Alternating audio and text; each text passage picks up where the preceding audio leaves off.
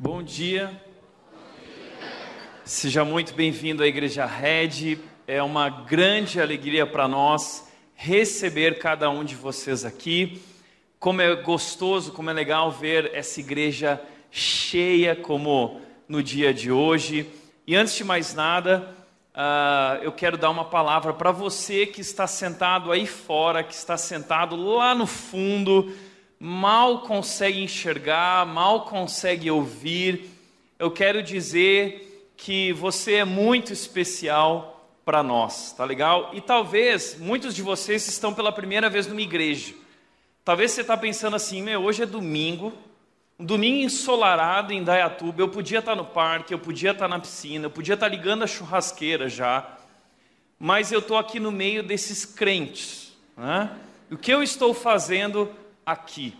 Talvez até hoje você carregou no seu coração esse, esse preconceito, esse medo, a, a, esse conceito mesmo de, a respeito dos crentes, né? Eu quero dizer para você, antes de mais nada, o seguinte: a gente também não gosta de crente, tá? Então você está em casa aqui, seja muito bem-vindo. O que nós estamos falando aqui hoje não é a respeito de crente, essa coisa toda de religião e religiosidade. Hoje nós estamos aqui reunidos em torno de uma pessoa que se chama Jesus. E meu maior desejo é que hoje você possa conhecer Jesus. Hoje nós vamos aqui ver cento e quinze pessoas tomando uma decisão com Jesus.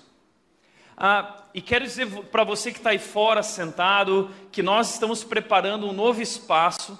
Você acabou de ver o vídeo aqui dos avisos. Se Deus permitir, nós estreamos o nosso novo espaço em dezembro desse ano.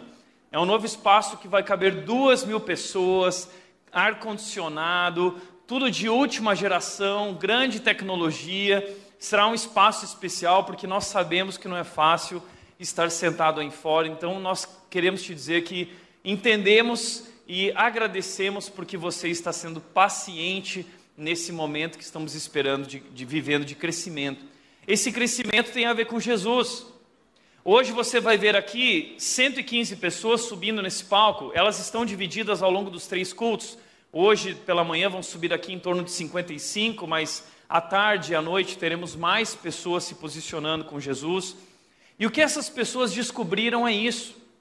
Elas descobriram que a verdade do cristianismo não é a respeito de um conceito. A verdade do cristianismo não é um livro apenas, a verdade do cristianismo é uma pessoa, a verdade do cristianismo é Jesus. E as pessoas que hoje estão vindo aqui, elas tiveram um encontro com Jesus e tomaram uma decisão de se render a Jesus. É sobre isso que eu quero falar um pouco hoje com você. Você que está aqui vai ver tudo isso e provavelmente você vai ficar impactado com o que você vai ver, questionando o que está acontecendo. E eu já estou te adiantando, o que está acontecendo aqui se chama Jesus. Esse é o efeito Jesus. É isso que Jesus causa em nossas vidas quando nós o conhecemos. E talvez até hoje você não conheceu esse Jesus, você conheceu igrejas, você conheceu o povo crente, mas você conheceu apenas a religiosidade, você não conheceu a verdade, você não conheceu Jesus. O próprio Jesus disse em Romanos oito, trinta e dois, conhecereis a verdade e a verdade vos libertará. Você precisa ser liberto das ideias erradas que você tem a respeito de Deus. Você precisa conhecer a verdade, a verdade é Jesus. Nós acabamos de sair da Páscoa, onde nós celebramos a morte e ressurreição de Jesus. Significa que Jesus morreu, mas ele não está mais morto. Jesus está vivo. E o que você está vendo aqui são os sinais da vida de Jesus. E, e aí a pergunta que surge, talvez você faça, é a seguinte: se Jesus está vivo, então onde eu posso encontrá-lo? Eu quero conhecer Jesus. Como eu posso encontrar Jesus? Ah, existe um caminho até Jesus. Eu quero hoje contar uma história para você que representa muito bem a história de cada uma dessas pessoas que está subindo nesse lugar. Existem pontos em comum. A história bíblica que eu vou compartilhar com você é muito semelhante à história das pessoas que hoje estão tomando uma decisão com Jesus. E eu quero te mostrar nessa história cinco pontos uh, semelhantes à nossa história. Primeiro ponto que eu gostaria de compartilhar, você que hoje está se questionando, onde eu posso encontrar Jesus? Eu quero em primeiro lugar mostrar a história desse homem, em Atos capítulo oito, versículos vinte e sete e vinte e oito, a história de um homem que estava em busca de Jesus, ele queria encontrar a verdade. Um alto oficial etíope, um homem muito importante na Etiópia, o eunuco responsável pelos tesouros de Candace, rainha da Etiópia. Candace era um nome, um título uh, comum, como era também César, o imperador romano. Ele tinha ido a Jerusalém para participar da adoração e estava no caminho de volta. Sentado em sua carruagem, lia em voz alta o livro do profeta Isaías. Esse homem era um homem muito importante, provavelmente um homem rico que cuidava dos tesouros da rainha da Etiópia, que era uma região muito importante naquela época, e esse homem foi com a sua carruagem B M W para Jerusalém, tá? e, e ele foi lá porque ele, ele é alguém que está em busca, ele não era judeu, ele estava em busca, ele queria conhecer a verdade, ele queria saber quem Deus era. Talvez hoje você está aqui nessa posição, você quer saber quem Deus é, você veio como um curioso, ele era um curioso, e, e ao sair de Jerusalém, ele está com o seu iPad lendo o livro de Isaías, tá? Que naquela época não era um iPad, era um papiro. Ele estava lá lendo aquele rolo de livros e tentando entender, tentando conhecer o que era tudo aquilo. Talvez hoje você se sente assim, você está aqui e não está entendendo nada, e, e, e é isso que é legal nessa história, porque não há nenhum problema, porque através de um processo, Deus vai te levar a entender. Eu quero te mostrar nessa história desse homem que está em busca de Deus, em busca da verdade, cinco pontos que fazem parte da jornada até Jesus, e fazem parte da nossa jornada, das pessoas que hoje vão subir aqui. Primeiro ponto, é que nós não encontramos Jesus, nós somos encontrados por Ele. Se você está procurando Jesus, a primeira coisa que eu quero te dizer é que você não vai encontrar Jesus, é Jesus que vai encontrar você. O versículo diz o seguinte: um anjo do Senhor, antes... Antes do eunuco, o etíope, estar buscando a Deus, o versículo anterior diz que Deus estava antes buscando ele. O texto diz: um anjo do Senhor disse a Filipe, vá para o sul, para a estrada no deserto que liga Jerusalém a Gaza. Filipe partiu. O anjo do Senhor disse, olha, Deus enviou um anjo para dizer para Filipe, dizer o seguinte: Filipe, vai até esse lugar. E Filipe foi. Filipe partiu e encontrou no caminho um alto oficial etíope. Olha que interessante, é Deus quem toma a iniciativa, é Deus quem vem ao nosso encontro. Hoje aqui no Boas-Vindas, Washington compartilhou isso, ele disse: ninguém se aproxima de Deus sem que antes Deus tenha se aproximado dele. Essa história é verdade. Ah, talvez você não sabia, talvez você hoje acha que caiu aqui de paraquedas e está se questionando, o que eu estou fazendo aqui? Sabe o que você está fazendo aqui? Deus te trouxe até aqui, porque Deus tem um propósito para a sua vida, porque Jesus está vindo ao seu encontro, Jesus quer se revelar a você. E por que eu digo que é sempre Deus que vem ao nosso encontro? Porque em primeiro lugar, o que, o que significa a palavra encontrar? Encontrar é, subentende que algo está perdido, e foi encontrado. E nessa relação entre Deus e você, quem você acha que está perdido? Não é Deus, somos nós.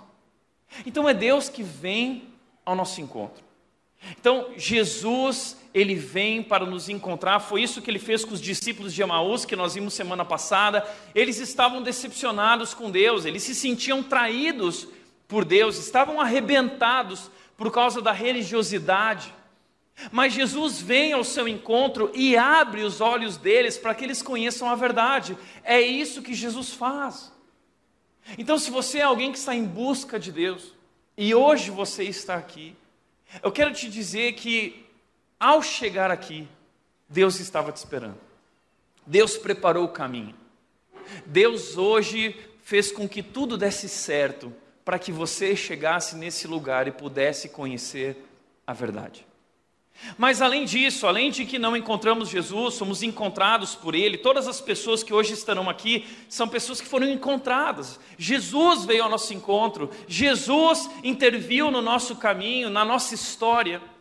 Segundo lugar, o segundo ponto é que Jesus vem ao nosso encontro através de pessoas. Como eu posso conhecer Jesus? Onde Ele está?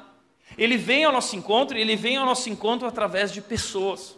O texto continua dizendo, então o Espírito disse a Filipe, aproxime-se e acompanhe a carruagem.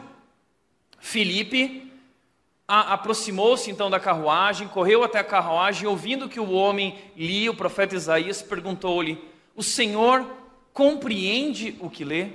Então Filipe se aproxima, Deus manda ele se aproximar. E então Filipe faz uma pergunta, o Senhor compreende o que está lendo?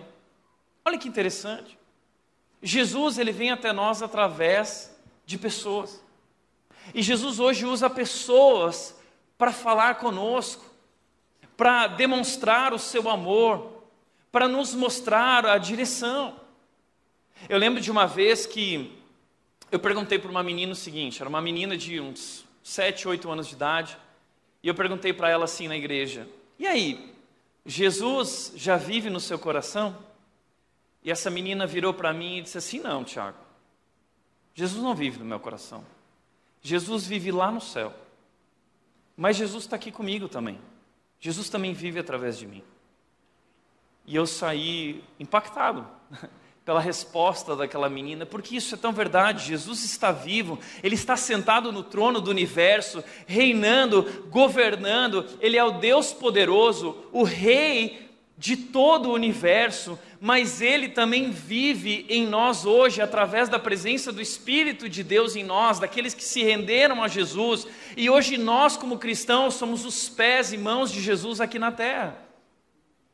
Por isso eu tenho recebido tantas mensagens de pessoas falando, Tiago, venha para Israel, leva uma turma da Rede, quem sabe um dia a gente leva uma turma para lá, vai ser muito legal uh, andar pelas terras por onde Jesus andou, mas alguém virou para mim e disse o seguinte, Tiago, imagina que privilégio poder andar, pisar nas terras por onde Jesus andou. E eu disse para ele, maior privilégio que andar e pisar nas terras por onde Jesus andou, é andar e pisar pelas terras por onde Ele não andou. Esse é o privilégio. E é isso que nós estamos fazendo em Indaiatuba. Jesus nunca pisou com seu corpo humano na cidade de Indaiatuba, mas Ele pisou através de nós. Jesus está espalhado por Indaiatuba. Pessoas que são a luz do mundo. Jesus vivendo em nós. A luz que dissipa toda escuridão tem caminhado, tem andado por Indaiatuba. E, e foi isso que aconteceu na vida desse homem. Jesus se aproximou através dele, através de uma pessoa, através de Filipe. Então se tem alguém se aproximando de você, abre o olho, fique esperto, pode ser que Jesus está se aproximando de você, querendo usar aquela pessoa na sua vida. Hoje você vai ver que muitas das pessoas que estão tomando uma decisão com Jesus, estão indo para a água com alguém. Uma pessoa, um acompanhante, por quê? Porque é aquela pessoa que foi importante nesse processo, nessa jornada de conhecer Jesus. Alguém que lhe apresentou Jesus, alguém que lhe levou para a igreja. Alguém que ouviu no momento de tristeza, alguém que lhe abraçou, lhe acolheu no momento difícil, são essas pessoas, Jesus usa pessoas. Então abra o seu coração para esse encontro ordinário com pessoas, que pode se transformar num encontro extraordinário, que vai trazer mudanças para toda a sua vida. Agora, ele pergunta o seguinte, o senhor compreende o que lê? O eunuco não estava entendendo direito o que ele estava lendo. Se você é uma pessoa que lê a Bíblia e tem dificuldade de entender, não se sinta estranho, é normal, é muito natural você ler a Bíblia e não entender, porque foi um livro escrito há quatro mil anos atrás, três mil anos atrás, dois mil anos atrás, dependendo do trecho que você está lendo, eles estavam lendo Isaías dois mil e quinhentos anos atrás, ou seja, uma outra cultura, uma outra linguagem, um outro tempo, é preciso usar a lente certa, as ferramentas certas, é preciso entender o contexto da época, da cultura, para realmente entender o que está acontecendo ali. Então Filipe era alguém que conhecia, e Filipe então pergunta para ele, olha, você entende o que você está lendo? E assim Filipe vai mostrar para ele a verdade sobre Jesus. Esse é o terceiro ponto. Ele continua dizendo, o homem respondeu, como posso entender sem que alguém me explique? E convidou Filipe a subir na carruagem e sentar-se ao seu lado. Convide aquele que se aproxima de você. Pode ser que Jesus esteja se aproximando de você. Terceiro lugar, a Bíblia é o livro que nos apresenta o verdadeiro Jesus. O texto diz: o eunuco perguntou a Filipe: diga-me, o profeta está falando de si mesmo ou de outro? Então Filipe, começando com essa mesma passagem das Escrituras, anunciou-lhe as boas novas a respeito de Jesus. Filipe pegou a Bíblia e começou a falar para ele o seguinte: olha, está vendo esse texto? É sobre Jesus. Está vendo esse outro texto aqui? É sobre Jesus. Está vendo esse outro texto aqui? Também é sobre Jesus. Todo esse livro aponta para uma pessoa. De Gênesis a Apocalipse, esse livro, a Bíblia, é um livro de tema único. O tema único da Bíblia é: Jesus Cristo é o Filho de Deus que veio ao mundo para nos salvar e derramar o seu amor e o seu perdão sobre nós. Essa é a história da Bíblia. E quando você usa essa história como a chave que desvenda toda essa grande história e todas as histórias ao redor da Bíblia, você começa a compreender que a Bíblia aponta para a verdade de uma pessoa, Jesus Cristo. Então, nós acabamos de sair de uma série de mensagens em busca desse verdadeiro Jesus, porque existem ideias erradas por aí. Cada um apresenta um Jesus diferente, temos falado sobre isso. Alguns apresentam um Jesus que causa medo, o Jesus do jugo da religiosidade. Pessoas usam Jesus em benefício de si mesmo para manipular outras pessoas. O verdadeiro Jesus é apresentado pela Bíblia. Se você quer conhecer Jesus, você precisa conhecer a palavra de Deus, ela é maravilhosa. Então Filipe começa a descrever e apresentar quem é Jesus. Entenda isso. Se você hoje está aqui pela primeira vez nessa igreja, eu quero que você entenda isso. A verdade do cristianismo não é uma religião. A verdade do cristianismo não é um conjunto de regras. A verdade do cristianismo não é um conceito abstrato. A verdade do cristianismo é uma pessoa, Jesus Cristo. E as pessoas que hoje estão se batizando são pessoas que conheceram Jesus, estão conhecendo Jesus. Estão crescendo num relacionamento com Jesus. Isso é maravilhoso e é libertador. Talvez você está cansado, esgotado. Semana passada nós falamos sobre isso. Nós hoje estamos vivendo debaixo de um jugo da religiosidade no nosso país. O Brasil está se tornando evangélico e talvez essa foi a pior coisa que aconteceu ao Brasil. Porque a maior parte dos evangélicos, infelizmente, não são pessoas que amam a Jesus, mas são pessoas que seguem uma ideia errada de Jesus. São pessoas que muitas vezes amam Jesus por aquilo que Ele pode dar. Aí eu dou meu carro e Jesus me dá dois carros. Esse não é Jesus. Tem muita gente que não pisa mais em igreja porque viu a podridão, viu a hipocrisia de pastores e líderes evangélicos.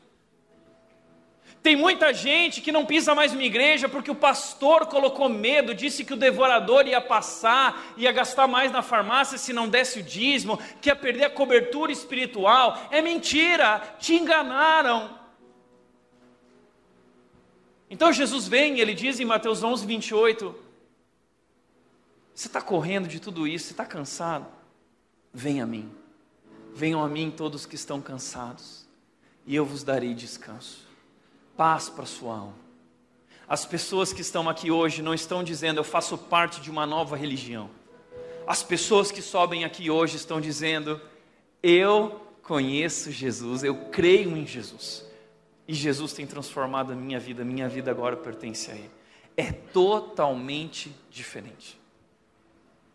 Mas a história continua dizendo, Ele anunciou as boas novas a respeito de Jesus. Quais são as boas novas? É o Evangelho.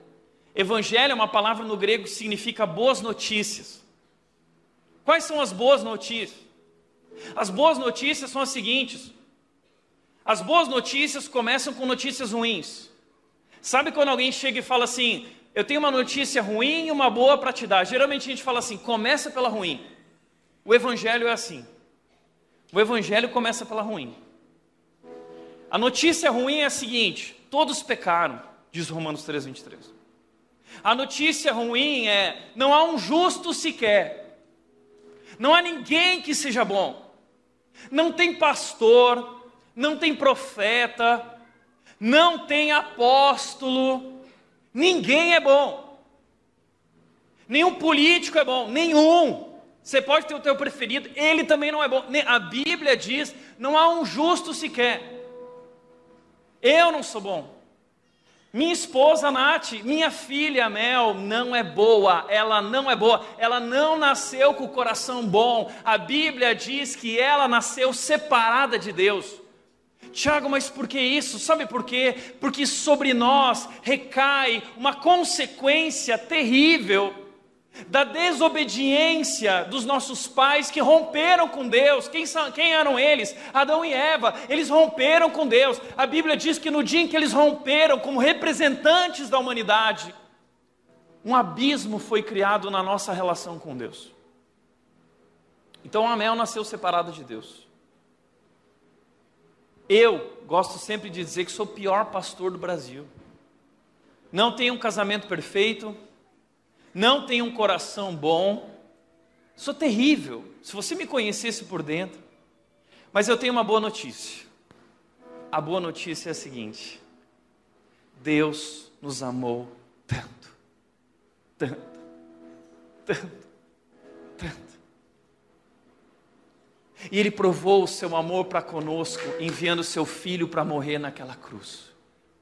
Deus amou quem não merecia ser amado, Deus amou aqueles que lhe traíram, Deus amou aqueles que lhe abandonaram, Deus amou aqueles que lhe rejeitaram, Deus nos amou, Deus ama você, não importa o quão distante você caminhou dele, não importa o quanto você tenha desdenhado dele, não importa o quanto você tenha desbochado dele, ele te ama incondicionalmente e ele nunca vai desistir de amar, ele continua insistindo em te amar e ele vai te amar até o fim, até o dia que os teus olhos se abrirem. Porque Ele é amor, Ele não te ama porque você tem valor, Ele te ama porque Ele é amor. Foi isso que nós descobrimos aqui. Não é sobre mim, não é sobre nós, não é sobre nossa performance, nós não fizemos nada, nós não merecemos, é por isso que esse amor nos constrange, o amor de Jesus é escandaloso. A graça de Jesus é escandalosa. Mas o quarto ponto é que ao conhecermos Jesus, ao conhecermos esse amor escandaloso, nós somos levados a uma decisão. O texto continua dizendo, prosseguindo, chegaram a um lugar onde havia água, então o eunuco disse, veja, aqui tem água, o que me impede de ser batizado? Filipe disse, nada o impede se você crer de todo o coração. O eunuco entendeu o seguinte, conhecer Jesus demanda uma decisão, e ele diz, eu quero me posicionar, eu quero me render, a Bíblia diz que tornar-se um filho de Deus é uma decisão, que decisão? Receber, João um, doze diz, mas a todos que creram em seu nome, e o receberam, deu-lhes o direito de se tornarem filhos de Deus, deu-lhes o direito, a decisão que hoje pessoas estão tomando aqui é essa, de dizer, eu creio que Jesus Cristo é o Filho de Deus, e eu recebo como meu Salvador, como o único que pode me libertar dos meus pecados e me dar uma nova vida, porque essa é a boa notícia, Deus nos amou, e Cristo substituiu o nosso lugar naquela cruz, que o salário do pecado é a morte, então para nós não morrermos eternamente, Cristo veio e morreu em nosso lugar, foi por isso que Ele morreu na cruz, foi por você, foi pelos teus pecados, pelos meus pecados, de toda a humanidade, para que o pecado e a morte não sejam mais a última palavra, para que nós possamos de volta, novamente voltar à mesa de Deus, estar na intimidade com Deus, em um relacionamento com Deus, mas agora nós diante dessa verdade, precisamos tomar uma decisão, eu creio ou eu não creio, eu recebo ou eu não recebo, e hoje as pessoas que vão subir aqui, elas estão dizendo, eu creio, e eu preciso de Cristo, sem Cristo eu não posso nada, então o eunuco pergunta, o que me impede de ser batizado? Entenda essa pergunta, porque muita gente me pergunta isso.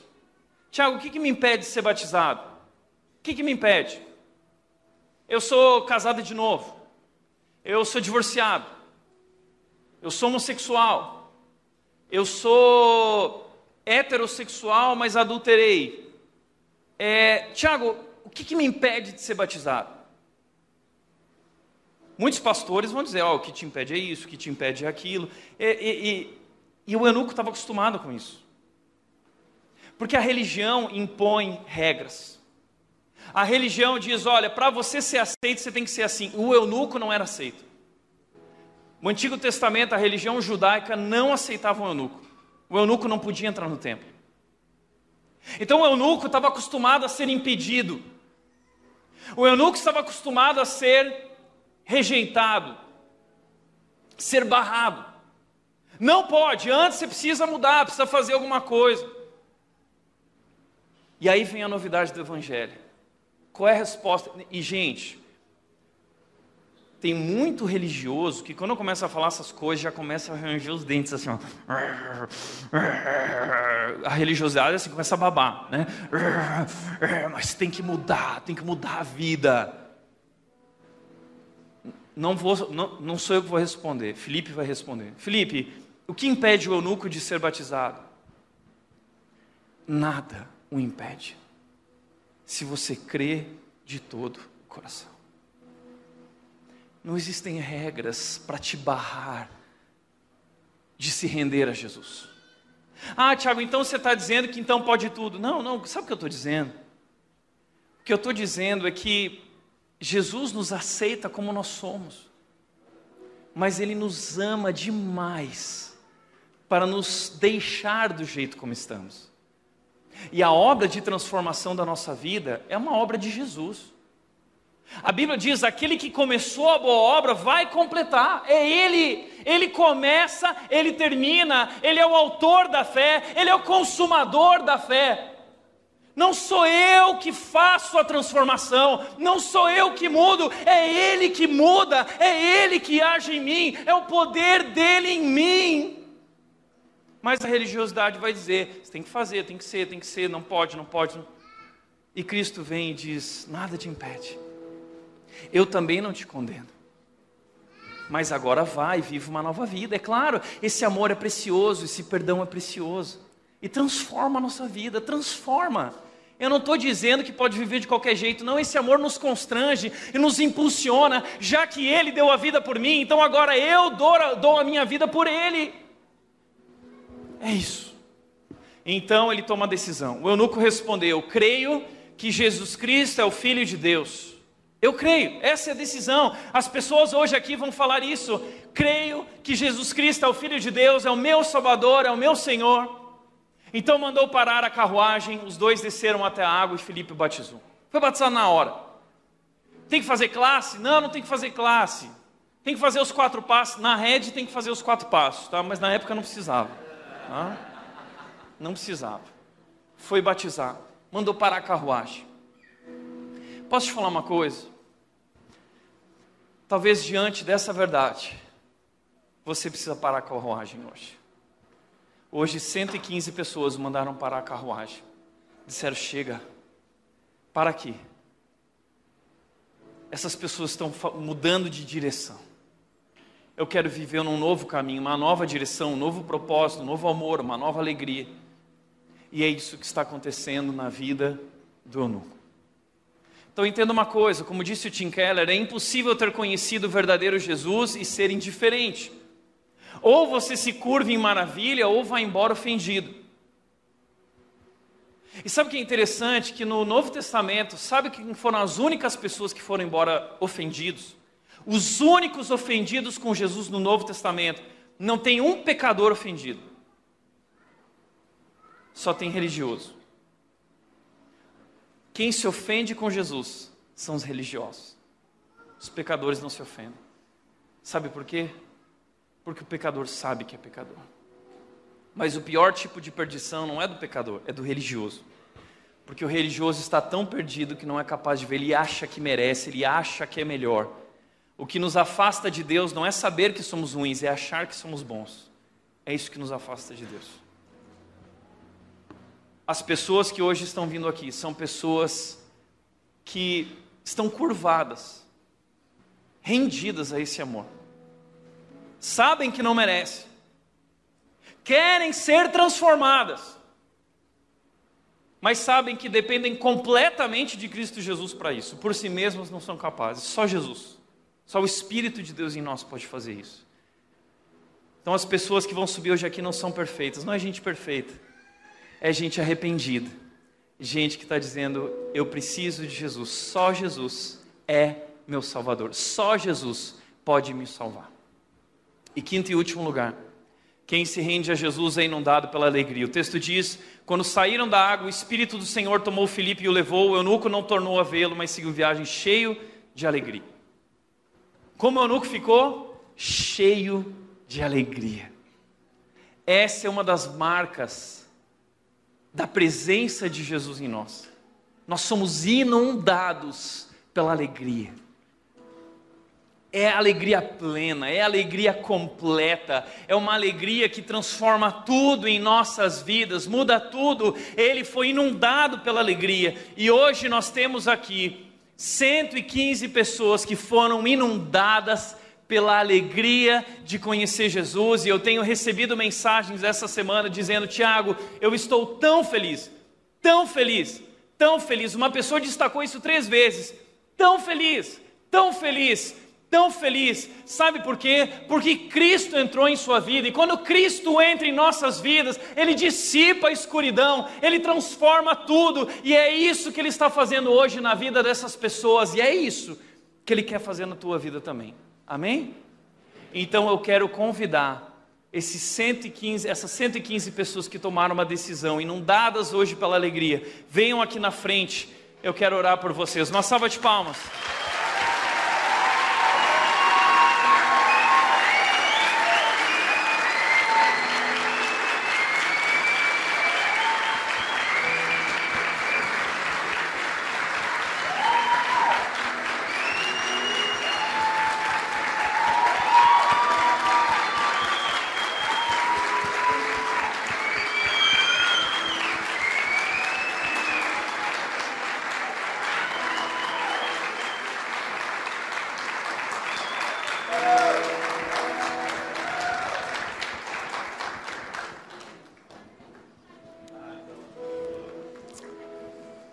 Só Jesus pode fazer isso. Só Jesus pode fazer isso. Isso é sobre o amor de Jesus, isso é sobre salvação. É o que Jesus quer fazer na sua vida também. Por isso eu quero agradecer a Deus pela vida de vocês, por aquilo que Deus está fazendo na vida de vocês. E assim como a história que nós lemos hoje, eu sei que vocês não encontraram Jesus, vocês foram encontrados por Ele. Sei também que talvez Deus usou alguém na vida de vocês. Essa pessoa foi usada por Jesus.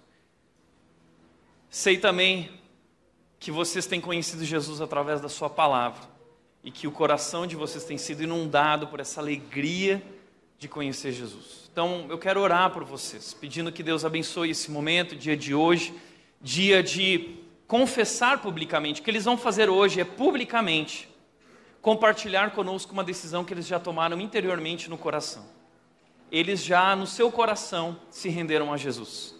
E agora Jesus disse que nós deveríamos fazer isso. O batismo é um sacramento, é um ritual sagrado, no qual nós estamos compartilhando publicamente a decisão que tomamos interiormente. Vamos orar? Pai querido, eu quero te agradecer por esse momento especial para nós como igreja, momento especial na vida de cada um aqui que hoje está tomando a decisão de confessar publicamente a decisão que já tomou interiormente.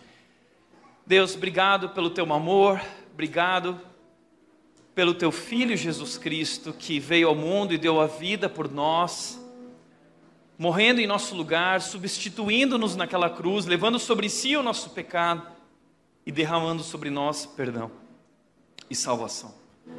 Hoje é um dia de alegria para nós, Deus. Hoje é um dia de festa. Hoje o que nós queremos fazer, Deus, é te agradecer, porque estamos constrangidos pelo teu amor. E nós queremos nos render a Ti e viver para Ti, uma nova vida.